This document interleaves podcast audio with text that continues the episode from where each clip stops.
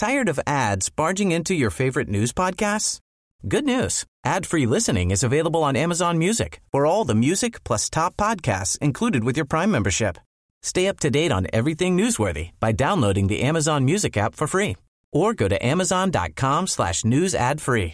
That's amazon.com/newsadfree to catch up on the latest episodes without the ads.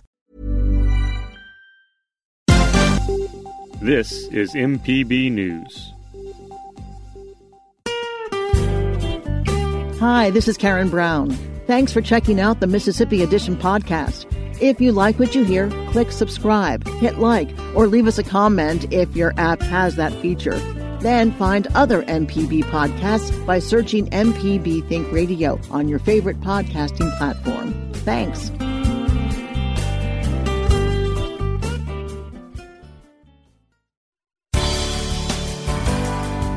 Good morning. It's 8:30 on Friday, December 18th. I'm Karen Brown, and this is Mississippi Edition on MPB Think Radio.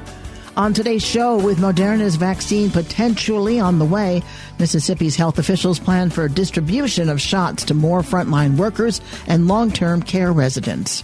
And the 10-month-long pandemic has changed the way Mississippians live and grieve. We examine how the coronavirus has affected mental health in the state. Then, how mitigation practices are changing the ways families engage with Santa this holiday season. Plus, how MDOT uses levity to provide motorists important safety messages. This is Mississippi Edition on MPB Think Radio. Hospitals across Mississippi are administering the first coronavirus vaccine to frontline healthcare workers caring for COVID-19 patients. The first 25,000 doses of the Pfizer vaccine have gone primarily to at-risk health professionals. State epidemiologist Dr. Paul Byers tells our Kobee Vance the first week of distribution has gone well, but more vaccine is needed to meet the needs of hospitals and long-term care facilities. It's going smoothly so far with the allocation that we've gotten, which we're directing towards those healthcare workers, especially the ones that are seeing patients. So, we've gotten a lot of it distributed to hospitals for them to vaccinate their frontline workers. But, as more vaccine comes on, we're going to expand that out to the full healthcare workforce so that we make sure that the priority is that healthcare workers get vaccinated, but at the same time, we're moving towards allocations for the long-term care facilities because we know how hard hit they've been. And now that 25,000 doses, is that just for this first week or is that for the coming weeks? That's just the first week, the first allocation. We expect some additional allocations as we go over these next couple of weeks. We don't have a clear picture of what the allocations are going to look like down the road. But we do expect that for at least the next few weeks, we should be getting some weekly allocations. What the actual number is, we don't know yet until we get them. And then lastly, what are your hopes for the Moderna vaccine as it's going into approval tomorrow? I think, the Moderna vaccine has some additional flexibility that we can use with it because it doesn't have the same ultra-cold sort of storage that you have to have for the Pfizer vaccine. So I think the ease of distribution for the Moderna is going to be a plus for us. An FDA advisory panel is endorsing a second coronavirus vaccine developed by Moderna. Without enough doses in the initial shipment, State Health Officer Dr. Thomas Dobbs says the approval of the Moderna vaccine with more shots can be distributed quicker. The Moderna vaccine data looks pretty strong. It looks good, just like the Pfizer data did. There's a lot of similarities in the vaccine design and how they work. So, we're really excited about that. Would suspect that things are looking favorable for it. We do hope to have it because there's going to be a sizable amount of Moderna vaccine that's going to be available. So, right now we're really hitting frontline healthcare workers. We've already sort of pulled the trigger on launching the long-term care effort so that they can start launching. We've dedicated, almost 40,000 doses of Pfizer for long-term care residents and employees. And then hopefully starting next week, we're going to start having Moderna vaccine that we can share additionally with hospitals and healthcare providers and then start doing these drive-through clinics for people who are not associated with the health system to make sure all healthcare folks can be protected. And then, some hospitals were actually transferred off the Pfizer rollout to the Moderna rollout. Could you talk a little bit about what were some of the thoughts that went into that? And then, as we do see the Moderna come out soon, what would that look like? Well, they cut our allocation. Basically, they didn't give us as much as they said they could initially. So we had to switch some hospitals off of Pfizer to Moderna. A lot of the hospitals are thankful for that because the storage requirements for the Moderna are so much more simple. So it puts us a few days behind, for some locations, but with some gains in, ease of use. So we'll get it out as quickly as we can. Health leaders have been in the forefront attempting to build confidence and trust in the two vaccines. Earlier this week, members of the State Medical Association gathered to receive their first rounds of the Pfizer vaccine. Dr. Emily Landrum of Starkville admitted she was initially skeptical, but that has changed, and now she wants to encourage others to get the shot when the opportunity arrives. As we've gotten more and more information, and I've been able to do some of the research and listen to some of the facts about it from really trusted sources, I feel super comfortable getting it. Didn't hurt that much. Feels, like a flu shot. Maybe not even that bad. And so I think from my standpoint, I've already been getting a lot of questions just from my patients and other healthcare providers about what I think about the safety and do I think it's a good idea. And so it's really important, I think, for me to help people understand that it's safe to get, it's going to be something that's effective, and hopefully help begin to decrease the burden that we have on our healthcare system. So I'm going to encourage as many people as I can that I think are safe to get it as soon as they're able to. And have you been caring for COVID-19 patients? I have.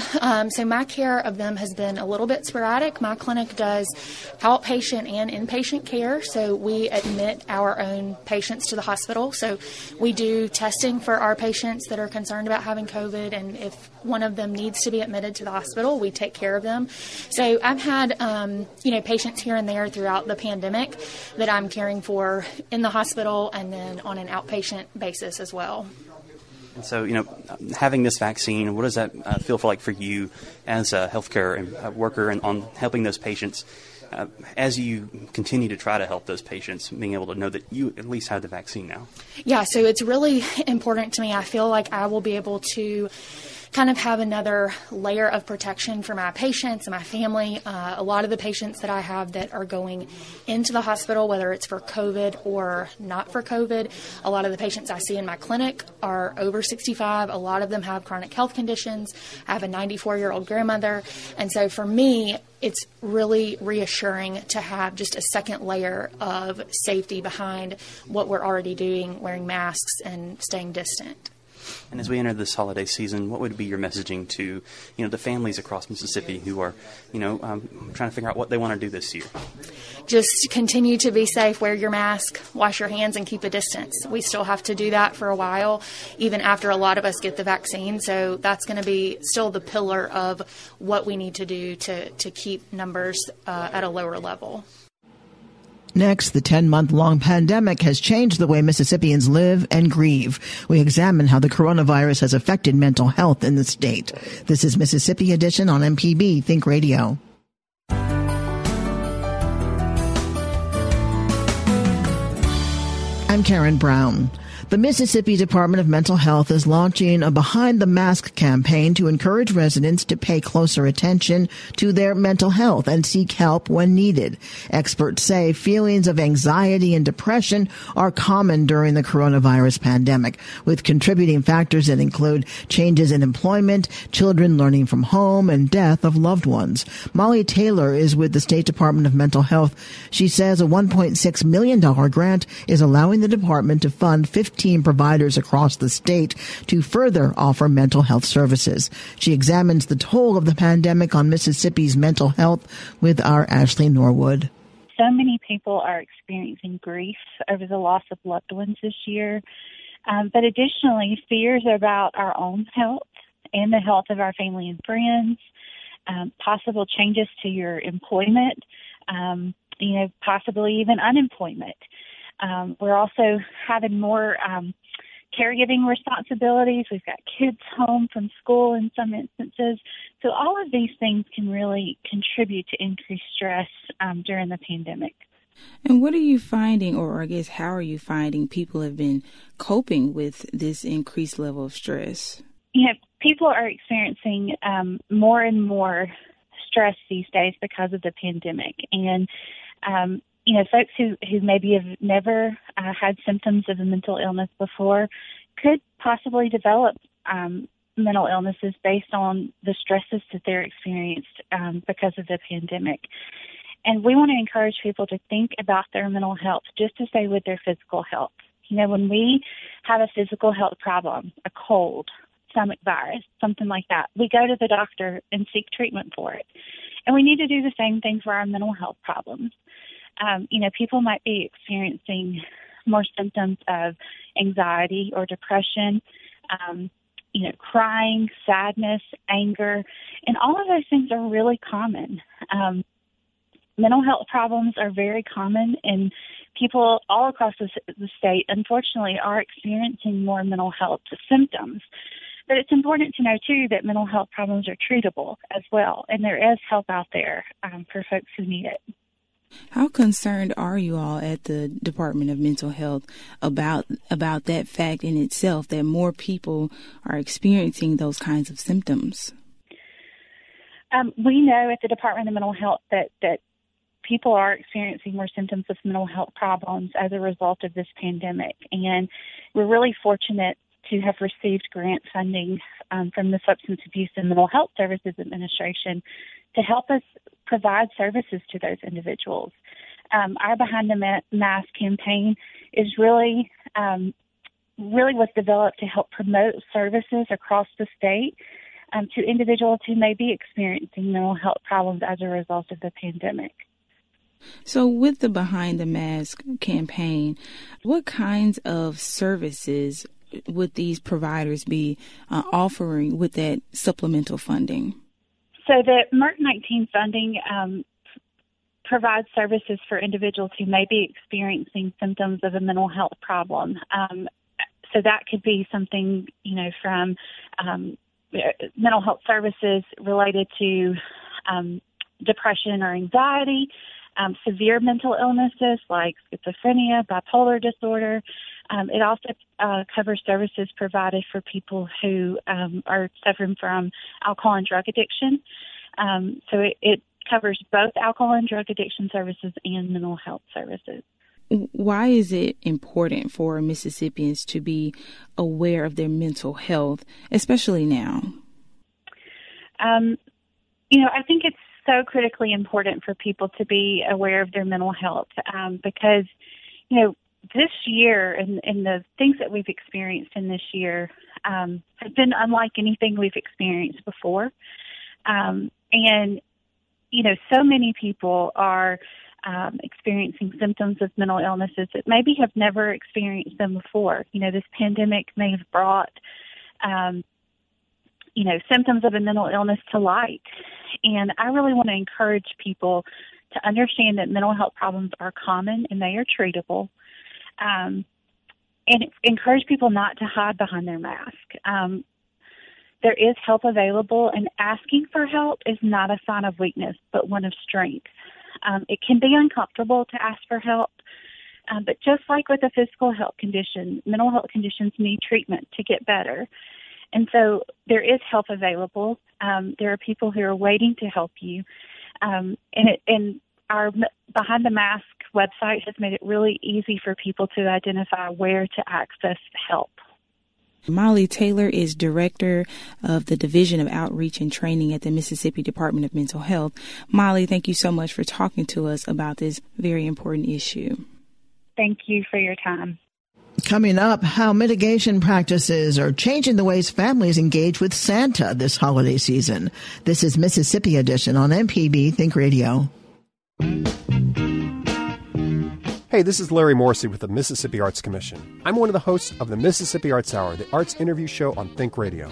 We talk with visual artists, musicians, writers, as well as people who help bring the arts to their communities. We hear about how each artist learned their craft and get some insight into their creative process.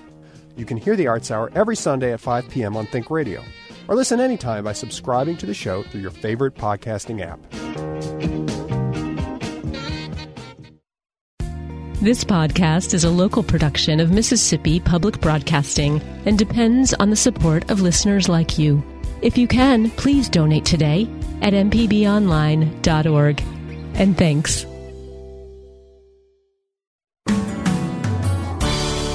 This is Mississippi Edition on MPB Think Radio. I'm Karen Brown. How did you visit Santa in a pandemic? Of course, climbing on Santa's lap in a crowded mall isn't safe with COVID-19 surging across the South, but families and Santa are adapting. From WBHM in Birmingham, Alabama, Andrew Yeager reports. In the parking lot of a suburban Birmingham Walmart, Santa stands among inflatable Christmas trees. Kids sit on a bench a few feet in front of him while parents snap pictures. Even with this unusual setup, it's hard for some parents to hold back their excitement. Hi, Santa! Hello! Hi! Liz Paredes stopped by while shopping with her 12-year-old daughter who has autism.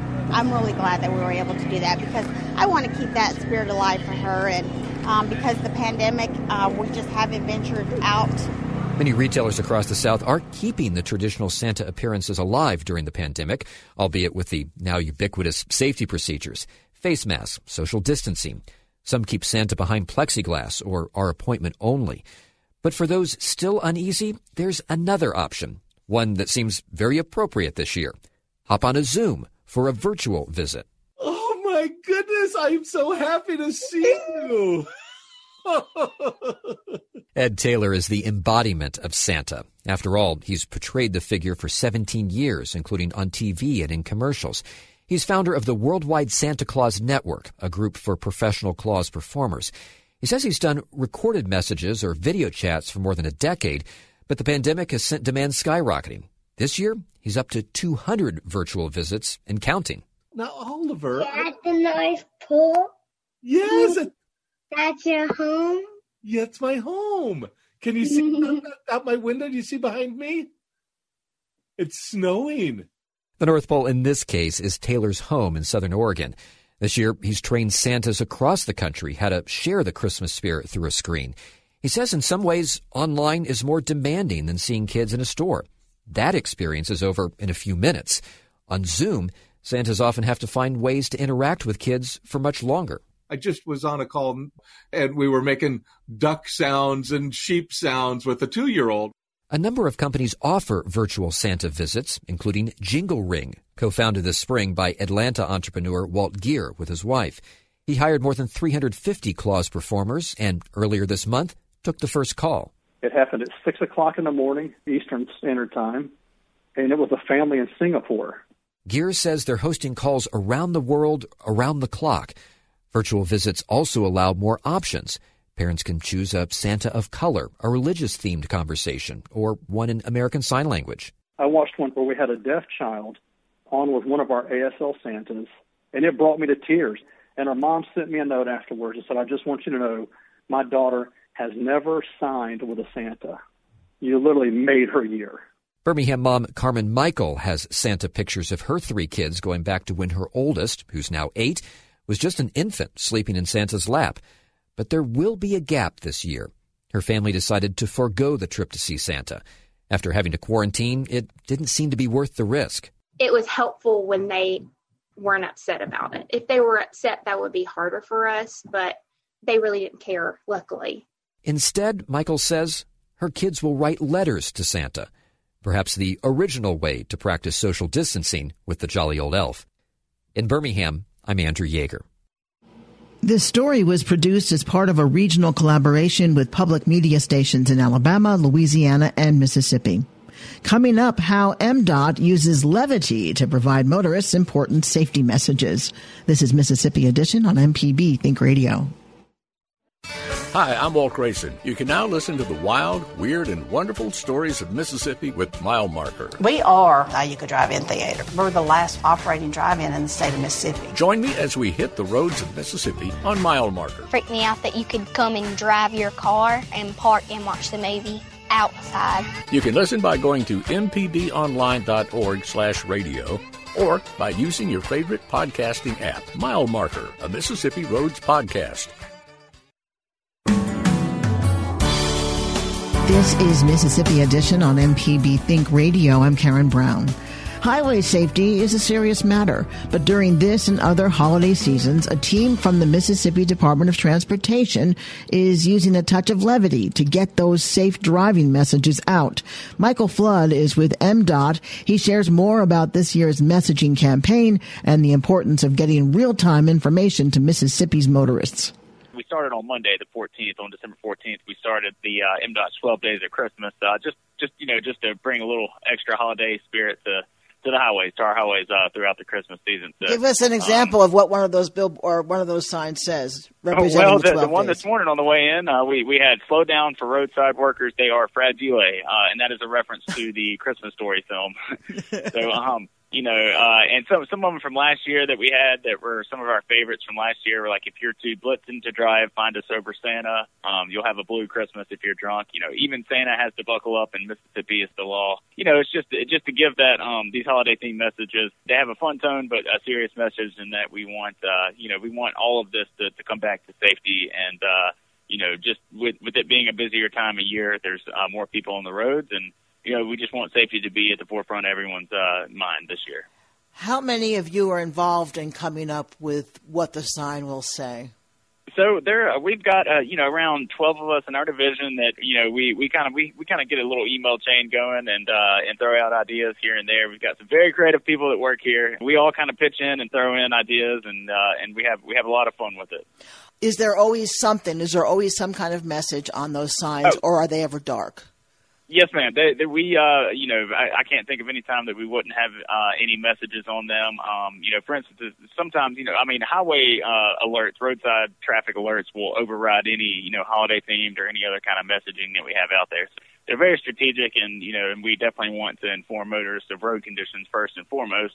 So anytime there's a major delay or congestion or crash or anything like that ahead, you will see that on our signs.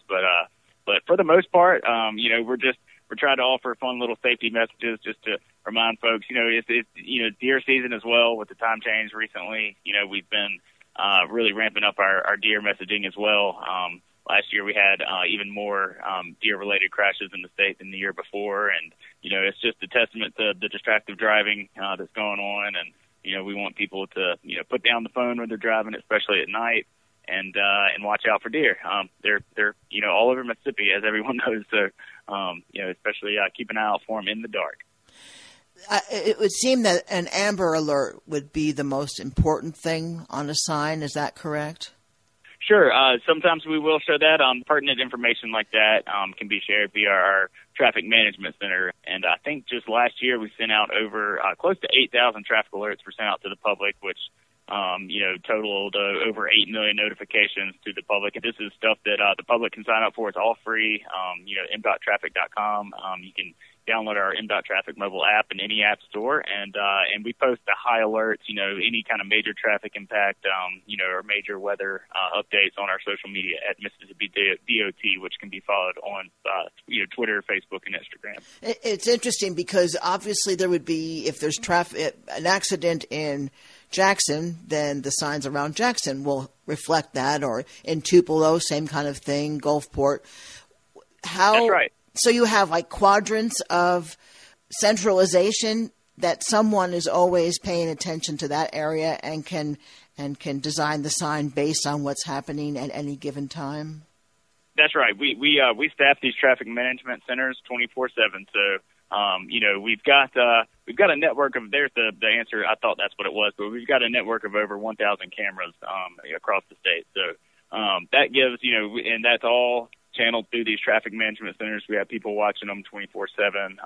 It's gathered by, not just cameras, but we have other roadway devices throughout the state like speed detectors and weather sensors that feed data to our TMC. All right. Wonderful. Michael Flood is the Public Information Officer for the Mississippi Department of Transportation.